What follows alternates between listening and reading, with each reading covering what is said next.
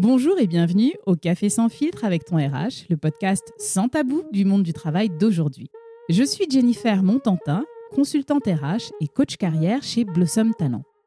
Aujourd'hui, nous allons prendre notre courage à deux mains et réaliser que le handicap existe bel et bien et que chacun d'entre nous, à tout moment, sommes susceptibles de vivre de façon directe ou indirecte le handicap. Malgré des campagnes de communication choc et répétées, le sujet est souvent source de gêne. Néanmoins, à tous les courageux qui sont encore là, je présente sans plus tarder notre invité, que j'adore aussi bien pour sa personnalité que pour son expertise en la matière. Nous avons travaillé ensemble sur le sujet de l'insertion professionnelle des personnes en situation de handicap il y a de ça quelques mois, et aujourd'hui, elle nous éclaire sur la notion de handicap, sur ce que dit la loi et sur la communication à adopter sur le sujet. Bienvenue à toi, Catherine. Tu es la fondatrice de DERA Consulting. Est-ce que tu peux nous en dire un petit peu plus sur toi? Bonjour Jennifer, bonjour à tous. Donc je m'appelle Catherine Grabowski, je suis coach professionnel, consultante en organisation du travail et en bilan de compétences. Je suis également formatrice et référente handicap et en effet, j'ai créé en 2019 la société DERA Consulting, où j'accompagne des managers, des dirigeants sur des problématiques managériales, mais également sur des sujets du quotidien, principalement ceux liés au handicap. Je sensibilise l'ensemble des collaborateurs au handicap en entreprise. Merci beaucoup pour cette belle présentation. Est-ce que tu peux nous dire ce qui t'a amené à développer cette expertise? Alors j'ai commencé très jeune à travailler avec des associations handicap et mon parcours de vie a régulièrement été jalonné de rencontres importantes, souvent liées au monde du handicap. Et de ces rencontres personnelles et professionnelles avec les différents acteurs du handicap, donc sont nés différents projets, dont celui de j'allais dire, bousculer un peu le monde de l'entreprise, de permettre à chacun d'y travailler, d'échanger et surtout de changer de regard sur le handicap afin de mieux collaborer ensemble. Beau projet. Oh oui. Pour bien rentrer dans le sujet, est-ce que tu pourrais nous expliquer de façon euh, synthétique ce qu'on entend derrière euh, la notion de handicap? Alors, le handicap est défini comme l'incapacité d'une personne à vivre et à agir dans son environnement en raison de déficiences physiques, mentales ou sensorielles. Ça se traduit la plupart du temps par des difficultés de déplacement, d'expression ou de compréhension. D'accord. Si j'ai bien compris, donc il y a différentes typologies de handicap. Est-ce que tu peux nous, nous les préciser, s'il te plaît? Bien sûr. Donc il existe six typologies de handicap aujourd'hui. La première, c'est le handicap moteur celle qui peut entraîner une atteinte partielle ou totale de la motricité, comme les lombalgies, les hernies discales, les paraplégies, les amputations. Ah d'accord, ok. Les hernies, c'est, euh, pourtant c'est très courant. Hein. C'est très courant. Et, euh, et, là, je découvre que ça fait partie. Euh, Tout à fait. d'accord. Tout à fait. Le handicap suite à une maladie invalidante. C'est la deuxième catégorie. Ce sont toutes les maladies respiratoires, digestives, parasitaires, infectieuses, génétiques qui peuvent entraîner des déficiences ou des contraintes qui sont plus ou moins importantes, comme l'asthme, l'hypertension sévère, le diabète, le cancer, toutes ces maladies, très courantes aussi. Il y a le handicap visuel, concernant la vision de loin, la vision de près, mais aussi le champ visuel. Le handicap auditif, qui peut être donc la surdité légère et profonde d'une ou de deux oreilles, avec donc des degrés différents. La quatrième, cinquième, pardon, catégorie typologie, c'est le handicap psychique qui résulte de troubles mentaux chroniques ou d'une maladie psychique. Alors ça se traduit par un, dysfonctionnement de la personnalité qui peut être caractérisé par des perturbations graves, chroniques ou durables du comportement et de l'adaptation sociale. Ça peut être des dépressions chroniques. On en retrouve beaucoup suite au confinement et au Covid. Il y a les troubles obsessionnels compulsifs qu'on appelle également les TOC, les phobies, les troubles addictifs. Et la dernière catégorie, c'est le handicap intellectuel. Alors l'OMS l'a défini, je le signifie, comme la capacité sensiblement réduite de comprendre une information nouvelle ou complexe et d'apprendre et d'appliquer de nouvelles compétences. Le trouble de l'intelligence. Donc les causes peuvent être génétiques, neurologiques, liées à des accidents de la vie également. On va dire que l'exemple le plus frappant aujourd'hui, celui qui est mis le plus en avant, parce que c'est un, des handicaps les plus présents en entreprise, on va dire visuellement, c'est la trisomie 21. Il y a une Je grande vois. campagne, euh, voilà, les cafés joyeux et autres qui sont mis en avant aujourd'hui. Mais ça peut être également des carences affectives liées à l'environnement de la personne, du milieu socio-culturel et aux conditions de vie. C'est très large. Le champ du handicap regroupe donc des troubles sensoriels, cognitifs, psychologiques et chroniques, et aujourd'hui faut savoir que 80% des handicaps sont invisibles. 80%. 80% sont invisibles. C'est pour ça que je souhaiterais ajouter une dernière catégorie. Oui, je t'en prie. Alors, ce sont des situations réelles de handicap, des handicaps invisibles dus à des troubles ou à des maladies rares, comme les troubles 10, la dyslexie, la dyspraxie, la dysorthographie, la dysphasie, la dyscalculie. Donc des difficultés à lire, à écrire, à manipuler, la motricité fine, à prendre quelque chose en main, à parler, à dire les mots. La dysphasie, ça peut être aussi euh, quelqu'un qui, qui bégaye donc, tous ces troubles-là, ainsi que euh, les troubles déficitaires de l'attention, avec ou sans hyperactivité, qu'on appelle les TDAH. D'accord. Les TSA, qu'on appelle également troubles du spectre autistique. Il y a énormément de notions autour du handicap. Et alors, moi, d'un œil euh, externe, hein, je, je, me dis qu'une façon de rendre ces notions un petit peu plus accessibles serait peut-être d'utiliser moins d'abréviations pour qu'on puisse tous suivre euh, ce qui se dit sur le sujet. Je suis d'accord. Il y a beaucoup d'abréviations, mais en même temps, chaque personne est, particulière et singulière. Oui. Le handicap n'est pas le même, même si on a on va dire euh, un trouble 10, on va avoir des degrés différents. Oui. Quelqu'un qui va être malvoyante va pas être au même degré que que son voisin, par exemple, euh, lui aussi malvoyant.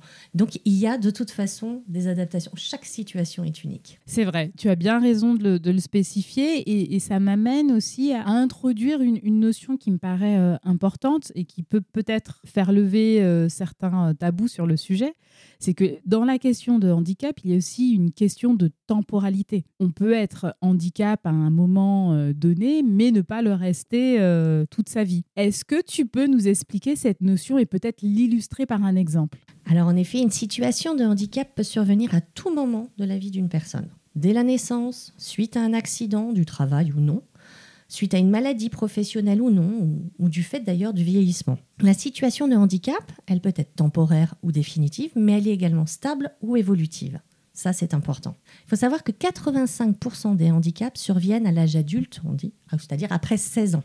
D'accord. 85%.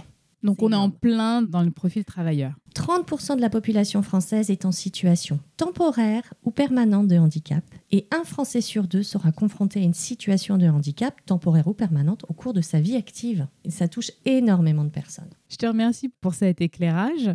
Maintenant, j'aimerais qu'on se pose la question de ce que dit la loi en matière de, de handicap en France pour les entreprises. Tout à fait. Alors, la loi de référence dans le domaine du handicap, c'est la loi du 11 février 2005 portant sur l'égalité des droits et des chances, la participation et la citoyenneté des personnes handicapées.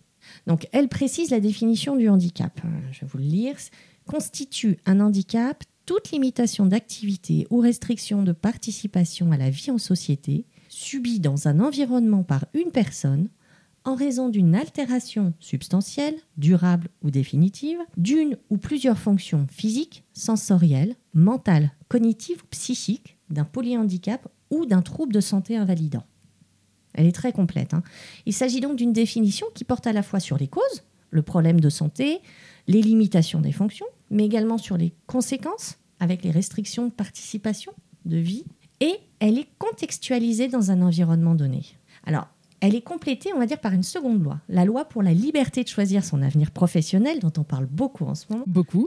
la loi du 5 septembre 2018 et qui transforme le paysage de l'apprentissage et de la formation professionnelle avec pour objectif de faciliter l'entreprise inclusive et de faciliter l'emploi des travailleurs handicapés.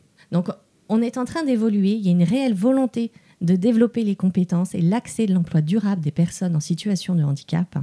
Et c'est une volonté de faire évoluer j'allais dire presque enfin, notre regard et notre posture. Merci Catherine pour ces explications sur euh, ce que dit la loi en matière de, handicap. Ça pose le cadre, mais concrètement, ça semble beaucoup plus complexe que ça. J'ai en tête euh, une situation assez cocasse que j'ai vécue au début de l'aventure euh, Blossom Talent où je me suis dit, je vais me fournir euh, en matériel de bureau auprès euh, d'une entreprise spécialisée. J'ai eu beaucoup, beaucoup, beaucoup de mal à obtenir ce que je voulais. Mon expérience me montre que bah, parfois, l'entreprise va beaucoup plus vite que ses partenaires euh, un petit peu particuliers qu'on a envie de faire travailler aussi. Donc, quand on, est une entreprise et qu'on se dit, ben, on a besoin d'aller vite, tant pis, c'est pas grave, on va se mettre en situation hors la loi on se trouve dans, quel type de situation euh, à ce moment-là? Alors, la loi reprend trois points concrètement, par l'entreprise, si on parle terrain. Comment ça se passe? Eh bien, cette loi, elle est là pour inciter et simplifier l'obligation d'emploi des travailleurs handicapés, l'OETH. Donc, il y a une priorité à l'emploi direct. Toutes les entreprises privées, quelle que soit leur taille, y compris les entreprises de moins de 20 salariés, doivent déclarer leurs effectifs, l'effectif total de bénéficiaires de l'OETH. Et ça, c'est appliqué depuis le premier semestre 2021. Toute entreprise.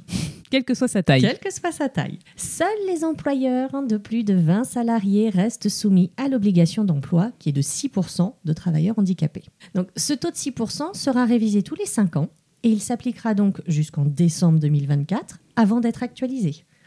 Une chose est sûre, c'est qu'il ne descendra pas. Le deuxième point de cette loi, c'est de renforcer le cadre d'intervention des entreprises adaptées en doublant le nombre de créations d'emplois dès 2022. On passe de 40 000 à 80 000 postes, ce qui est énorme.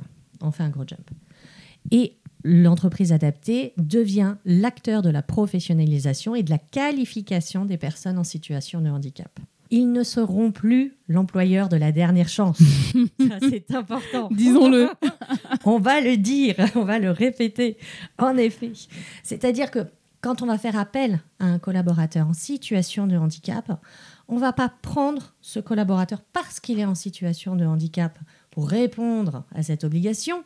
Non, changeons notre regard, mais regardons la personne qui est derrière, l'homme ou la femme et les compétences qu'ils ont. Parlons RH, arrêtons de parler achat. J'aime beaucoup. Le troisième point, c'est l'accessibilité. C'est le fait de choisir son avenir professionnel. Et pour ça, donc, il y a une majoration du compte personnel de formation qui est de 800 euros par an et plafonné à 8000 euros pour les personnes en situation de handicap. RQTH, une reconnaissance de travailleurs handicapés. Tu peux le répéter, même pour moi, RQTH. RQTH, reconnaissance de qualité de travailleurs handicapés. D'accord, merci. Et il y a également un accès à la formation qui est facilité pour les CFA, donc les mhm. centres de formation euh, apprentissage, et la nomination également d'un référent handicap. En effet, les entreprises de 250 salariés et plus devront désigner un référent handicap qui sera chargé d'orienter, d'informer et d'accompagner les personnes en situation de handicap. Ce sont de bonnes nouvelles. Oui, tout à fait. On a vu que le collaborateur euh, était plutôt bien, bien protégé. Et j'ai le sentiment qu'on légifère beaucoup sur le sujet en France. Pourtant, quand on voit les moyens mis en œuvre pour faire avancer les individus et, les obliger, et obliger les entreprises à respecter leurs euh, obligations envers la société, j'ai envie que l'on se penche sur la question de la communication. Vaste sujet. Soyons un, petit peu euh, plus concrets, plus pragmatiques, plus opérationnels. Comment accueille-t-on une personne en situation de handicap en milieu professionnel? J'aimerais que tu nous donnes tes recommandations côté entreprise, côté manager et côté collaborateur. Alors, quelques pistes lors d'un premier rendez-vous, quand vous rencontrez quelqu'un. Si la personne a un handicap moteur et que vous êtes au courant, ou même si vous ne l'êtes pas, d'ailleurs ce sont des réflexes à avoir, handicap ou pas handicap et expliquer à la personne la manière la plus aisée d'accéder au bâtiment. Déjà, vous allez le rassurer, il sait où il va aller. Donc, voilà, expliquez le chemin pour arriver jusqu'à vous. S'il y a un handicap suite à une maladie invalidante, demandez à la personne l'impact qu'ont sa maladie et son traitement, si elle en a un, sur sa vie quotidienne. Alors attention, il n'est pas nécessaire de connaître précisément sa pathologie. L'entreprise n'est pas là pour se substituer au médecin ou à la médecine du travail. On est bien d'accord. D'accord. Ça, c'est important. Aborder avec euh, cette personne également les aménagements et les ressources éventuellement mobilisables, les horaires, les durées. Et donc, c'est très important parce que la personne qui est en situation de handicap sera la plus à même de vous expliquer ce qu'il lui faut, ce dont elle a besoin. Ça, c'est important. Donc, parlez, écoutez, posez des questions, n'hésitez pas. Si la personne vous en parle de toute façon, n'hésitez pas à lui poser des questions derrière pour bien comprendre sa situation. Pour le handicap visuel, apporter des explications et des descriptions claires de l'environnement pour faciliter les déplacements de la personne déficiente visuelle. Comme on disait, on repère le chemin, les obstacles. Exprimez-vous avec des mots. C'est tout bête à dire, mais c'est tellement vrai. On parle plus.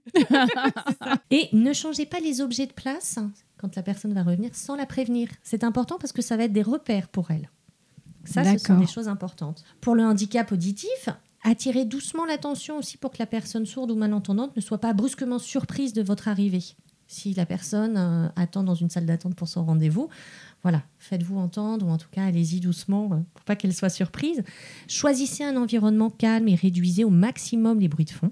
Placez-vous face à elle. Évitez de vous masquer le visage. Alors je sais que c'est compliqué en ce moment. Gardez une certaine distance, en tout cas la distance de sécurité sanitaire qui est demandée aujourd'hui. Si vous avez possibilité d'enlever le masque, enlevez le masque, mais gardez en effet vos distances. Ne vous mettez jamais en danger. Évitez de tourner la tête et de bouger quand vous lui parlez, parce que c'est une personne qui va lire sur les lèvres. Prévoyez un temps de rencontre peut-être un peu plus long, parce que la concentration peut être euh, aussi plus importante. Elle va avoir un effort supplémentaire. Et puis parlez avec un débit normal, sans exagérer les mouvements de votre bouche. Rassurez-vous, la personne va comprendre. Il n'y a pas de problème. Pour le handicap psychique, ne vous formalisez pas euh, face à certaines attitudes ou certaines réactions. Comme je vous expliquais, il peut y avoir des tocs. Oui, j'ai eu le cas en formation, moi, Voilà. récemment. C'est pas grave. Ne vous formalisez pas. Laissez à la personne aussi un temps de réaction et d'expression quand vous parlez avec elle, quand vous échangez. Soyez autant que possible aussi à l'écoute de ses craintes, de ses angoisses. On n'oublie pas, hein, si c'est la première rencontre, euh, handicap ou pas handicap, il y a quand même une appréhension. Bien sûr. On est bien d'accord. hein. L'un n'empêche pas l'autre. Et puis, bah, créer un climat de confiance, ce qui est important. Face à, à certains handicaps ou, ou handicaps intellectuels, soyez clair, euh, précis, exprimez-vous simplement. Utilisez des phrases courtes. On n'a pas besoin euh, de faire des phrases trop longues. Une phrase courte avec une idée, une consigne, ou en tout cas une idée, une question simple. La personne va vous répondre. Évitez les consignes écrites, les plans ou les fléchages. Ça peut être aussi des points un peu complexes. Et puis mettre la personne en difficulté. Quoi qu'il arrive, prenez votre temps pour communiquer et laissez aussi à la personne un temps de réaction et d'expression. Alors, si concrètement on parle de 10, je reviens sur l'exemple Les des 10, d'accord. Ils sont quand même particulièrement nombreux en entreprise. Beaucoup de gens l'ignorent ou en tout cas n'osent pas forcément en parler parce que c'est signe aussi de manque de confiance, de perte d'estime de soi. On a peur du jugement, on a peur d'être rejeté. Donc, quelques consignes face à ce handicap qu'on appelle cognitif. En entretien d'embauche, ne pas porter de jugement trop hâtif et s'assurer que le candidat bénéficie d'une technique s'il en a besoin. Par exemple, les tests de personnalité on utilise, qu'on utilise fréquemment dans les recrutements, ils peuvent être source de désavantages pour un candidat 10. Donc proposer une autre méthode si nécessaire. Il en existe tout un tas aujourd'hui. hein. Mener l'entretien en valorisant les points forts du candidat, mais aussi l'amener à parler de ses difficultés et de ses aménagements envisagés. Dès l'entretien d'embauche. C'est important que vous soyez au courant et que la personne aussi se sente écoutée, accueillie et que ça puisse être non pas un travail difficile pour elle dès le démarrage, au-delà de- du démarrage d'un poste hein, classique, mais qu'en tout cas, il n'y ait pas de difficultés supplémentaires. Toujours se dire qu'un salarié 10 a besoin de plus de concentration, plus de temps, plus d'apprentissage. Laissez-lui ce temps. Ça, c'est important. La notion de temps me paraît vraiment euh, clé dans ce que tu nous dis. L'écoute, le temps, la compréhension, la communication sont vraiment des, des Ouais. étapes clés. Et justement, comment intégrer? Comment intégrer, deuxième phase, un collaborateur? Alors, nombreux étudiants souffrant de troubles 10 d'ailleurs et bénéficiant d'aménagements dans leur parcours scolaire n'engagent pas forcément de démarche RQTH. Démarche RQTH de reconnaissance en qualité de travailleur handicapé. C'est un dossier que l'on dépose auprès de la MDPH, la maison départementale. On continue dans les... D'accord. L'entreprise peut aider, hein, évidemment, euh, le collaborateur hein, à faire cette démarche. Mais en tout cas, beaucoup d'étudiants ne font pas cette démarche. Et pourtant, ils sont 10 et ils pourraient, avoir, ils pourraient bénéficier d'a- d'aménagement. En conséquence, donc, les adaptations ne sont pas connues et mises en place dans l'entreprise. Si on n'en parle pas, on ne peut pas le savoir. Bien sûr. dit, hein, Ce sont des handicaps invisibles. Donc, ça peut entraîner des échecs d'intégration pendant des périodes d'essai et des retours en arrière dans le parcours professionnel. Il faut vraiment en avoir conscience. Donc, la communication et la transparence, je reviens dessus, sont la clé de l'intégration au sein d'une équipe. Favoriser l'échange avec les membres de l'équipe sur les dispositions prises avec le salarié 10. Privilégier un cadre bienveillant où la confiance règne, très important. Et sensibiliser les collègues sur les difficultés et les conséquences des troubles 10. Donc, ces explications, elles seront cruciales. L'importance de la sensibilisation, de bien comprendre. Plus on va comprendre quelque chose, moins on en aura peur, moins il y aura d'appréhension. Ça, c'est important. Chaque 10 étant unique, c'est ça que je veux dire surtout, veillez à ne pas laisser les salariés croire que « Oh, mais je connais, mon cousin aussi, il est dyslexique. » Non, non, Non, non. non, non, non, non, non. Non, non, ça, on l'entend souvent. C'est pas parce que le cousin est dyslexique qu'il a le même euh, degré de dyslexie ou en tout cas il a les mêmes difficultés. Exactement, le degré, tu t'en as parlé déjà tout à l'heure et c'est bien qu'on qu'on enfonce le clou. Mais allons-y. Et donc, être attentif à la transmission de messages courts, clairs et synthétiques. Se préparer à répéter les choses et adapter les plannings de réalisation si besoin. Les messages courts, clairs, synthétiques, tout le monde en a besoin. J'aime beaucoup ce que tu viens de nous dire. Il y a eu beaucoup d'informations. Moi, moi, je retiens euh, la partie euh, RQTH. Je sais Ouais. que c'est long, il faut le dire Oui, aussi. Faut, c'est c'est long, c'est une démarche. Mais c'est vrai que la dimension euh, étudiant, j'y avais pas pensé. Autant pour le collaborateur, effectivement, ça me paraît une évidence. Euh, mais pour euh, les, les- les jeunes, et on est beaucoup dans une démarche où on veut mettre en avant le, le jeune dans l'entreprise, notamment par l'apprentissage, c'est bien que tu en parles aujourd'hui. Merci à toi. Alors, ce qu'il faut voir aussi, c'est comment ça se passe dans l'entreprise, l'organisation que ça va demander. C'est important de le voir. Ne pas hésiter à demander aux salariés 10, aux salariés, ce dont il a besoin pour être plus efficace dans son travail. Il est arrivé, il s'intègre, il commence à comprendre son poste, hein. il lui faut du temps, comme tout le monde, mais comment être effi- efficace dans son poste? Eh ben, Il saura trouver des solutions. Ça, c'est important, parce que tout simplement, il s'adapte depuis le plus jeune âge, pour certains. La première source, la première clé, voilà, c'est de demander à la personne concernée. On privilégie également un cadre, une organisation de travail précise, rassurante. Les imprévus perturbent grandement les 10. Toujours expliquer les urgences et les changements de manière formelle. Créer des conditions de travail sans stress, favorables à la concentration. On le sait aussi.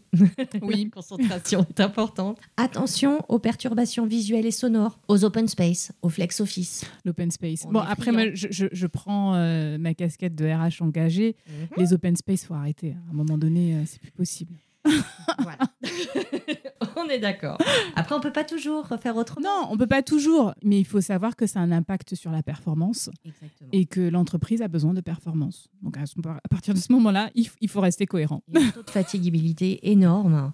Et donc, en effet, si vous avez des, des collaborateurs, en tout cas 10, qui sont euh, en tout cas répertoriés et que vous avez pu euh, Oui. reconnaître, essayez de faire en sorte de les mettre dans un, dans un espace plus calme de votre open space parce que c'est vrai qu'on n'a pas toujours non plus les locaux qui permettent euh, des adaptations. Mais en tout cas il y a toujours des solutions. Et puis on peut aussi investir dans des outils techniques. Il y a des logiciels d'aide à la rédaction par exemple qui permettent donc euh, de compenser le handicap je voudrais revenir juste sur l'entretien annuel Oui, parlons-en. l'entretien annuel, hein, quelque chose qui peut être à la fois très agréable mais en même temps très stressant. On en, on en a parlé justement dans le dernier épisode du Café sans filtre avec ton RH et il y a vraiment des choses, ça se prépare. Ça se prépare, exactement. Donc, prévoyez un temps de rendez-vous plus long ou échelonné sur plusieurs temps d'échange. D'accord. N'hésitez pas. Autorisez-vous à le faire. Ça, c'est aussi très important. Autorisez-vous à proposer des solutions à la personne. Adapter, simplifier un maximum le support d'entretien, les matrices d'évaluation de l'entreprise pour améliorer l'échange et la compréhension. Faire le bilan des zones de confort et d'inconfort, comme on le fait avec n'importe quel salarié. Prenez en charge aussi, en compte, pardon, la contrainte 10. Oui. C'est une contrainte supplémentaire.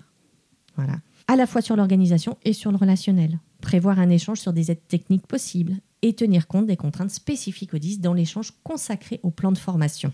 Alors, des outils, des outils de compensation, il y en a tout un tas aujourd'hui. Les aides techniques sont nombreuses, gratuites ou payantes d'ailleurs. hein. Chaque 10 trouve sa solution et sa propre solution. Il y a des logiciels d'assistance à l'écriture, de correcteurs d'orthographe, de reconnaissance vocale pour les dictées, de lecture aussi, de synthèse vocale. Ça peut être euh, intéressant. Dans les aménagements du quotidien, pensez aussi à utiliser des écrans, euh, des grands écrans d'ordinateur, des caractères hein, aussi de grande taille, Oui, c'est important. la lecture, Mm. des outils de reconnaissance de caractères écrits, des tablettes, hein, des tableaux numériques, des outils de prise de son, des calculatrices. Il y en a tout un tas aujourd'hui. Donc, l'accompagnement de l'entreprise doit, doit être fort, transparent, ça, il n'y a pas de problème, sans chercher à poser un diagnostic. Très important. Vous ne vous substituez pas à la médecine du travail. En tout cas, le salarié n'est pas venu pour ça. Non. Il est venu pour travailler. Donc, le rôle des managers et des référents handicap est de repérer les difficultés liées au 10 en toute bienveillance. Vous allez me dire, mais quels sont les réflexes en entreprise? Mais oui, Quels sont les réflexes en entreprise Merci Jennifer, parlons-en. Eh ben, c'est de présenter des documents qui sont peu chargés visuellement. Ne communiquez que l'essentiel des documents, comprenant des schémas et des tableaux. Écrivez des mails synthétiques. Évitez de saturer les messageries électroniques d'emails inutiles. Veillez à ce que l'information délivrée, ou en tout cas la demande, soit concise et précise. Vérifiez la pertinence des destinataires et l'urgence du message. Prendre le temps nécessaire également à la rédaction de notes. N'oubliez pas de laisser aussi aux collaborateurs 10 le délai nécessaire pour écrire ses propres notes. Ce ne sera pas le scribe, hein. ce ne sera pas la personne qui prendra le, compte rendu. En live. Ne le mettez pas face au mur, ça ne sert à rien de mettre une personne en difficulté.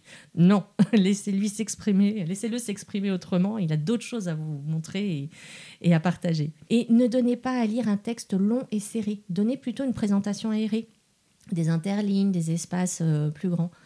Mais j'ai envie de vous dire que tous ces points-là, 10 ou pas 10, handicap ou pas handicap, hein, ils sont réellement utiles en entreprise. C'est ce que c'est ce que j'allais te dire effectivement. Pour tout le monde. Exactement. Ça simplifie la communication. Pour arriver le matin avec la boîte mail avec 50 mails à lire, c'est insupportable, insupportable. Voilà. Donc pensez à toutes ces on va dire ces, réflexes, ces bons réflexes hein, mm. du matin. Handicap ou pas handicap hein, parce Effectivement. Que on, rappelons que le handicap, c'est la conséquence d'un trouble ou d'une maladie. C'est la conséquence. Si demain, vous vous brûlez la main, vous ne pouvez pas écrire. Ah, on en vient à l'exemple. À l'exemple, exactement. vous vous brûlez la main. Dommage, vous êtes droitier, c'est votre main droite. Vous allez avoir un bandage, vous n'allez pas pouvoir écrire pendant quelques jours, voire quelques semaines. Vous êtes en situation de handicap. Vous n'êtes pas RQTH, on est bien d'accord, la démarche est autre. Mais vous êtes dans une situation de handicap. Comment ça va se passer pour vous demain? Comment vous allez faire? Comment tu vas faire, Jennifer, si tu te brûles la main? Bonne question. tu vas t'adapter, tu vas continuer à travailler, tu vas continuer à faire euh, ce que tu aimes faire, tu vas continuer euh, à avancer au quotidien. Bien tu sûr. Vas pas t'arrêter et rester chez toi. Non. Tu vas continuer à avancer et tu vas trouver des stratégies de compensation. Tu vas trouver des astuces pour eh ben, contourner cet obstacle-là. Absolument. Qui est ponctuel dans cette situation, mais qui peut être plus long, voire définitif dans certaines autres. Donc, quand vous êtes face à une situation de handicap, passez outre le handicap, principalement en entreprise. Laissez les responsables, en tout cas les personnes compétentes pour mettre en place des adaptations. Et vous, collaborateurs, managers, dirigeants, passez outre cet handicap parce que derrière chaque handicap, il y a quand même quelqu'un. Il y a une personne et des compétences. Exactement. C'est bien de le répéter.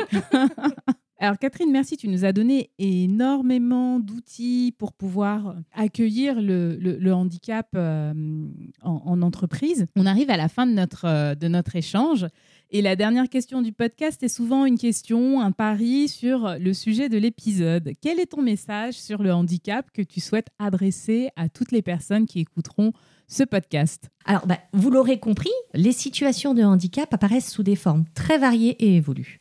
Si certaines situations de handicap sont sur le long terme, d'autres au contraire sont temporaires. Le handicap la conséquence d'un trouble, d'une maladie qui affecte le quotidien des personnes. Donc accompagner le collaborateur à travailler l'aspect positif de cette situation. Accompagner tous les collaborateurs d'ailleurs à travailler l'aspect positif de ces situations. Ne subissez pas cette situation de handicap, ni vous, ni lui. Sachez qu'en tout cas, c'est pas l'obstacle à dépasser, mais c'est un obstacle parmi tant d'autres comme beaucoup le, vivent. Derrière chaque handicap, il y a une personne, sachez-le. C'est un beau message. Merci beaucoup, Catherine. Merci à toi, Jennifer.